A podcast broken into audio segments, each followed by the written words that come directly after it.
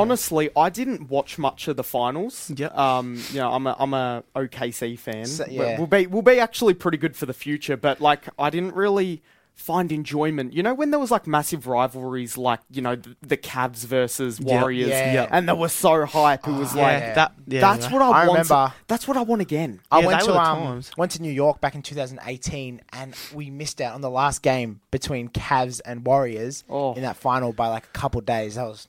ah, I just Were wish you, I could were get you that going to road go back. though? We were going to go if we went on the right time. Yeah, Yeah, I would yeah, have got yeah. tickets ages before because I loved the NBA at that time.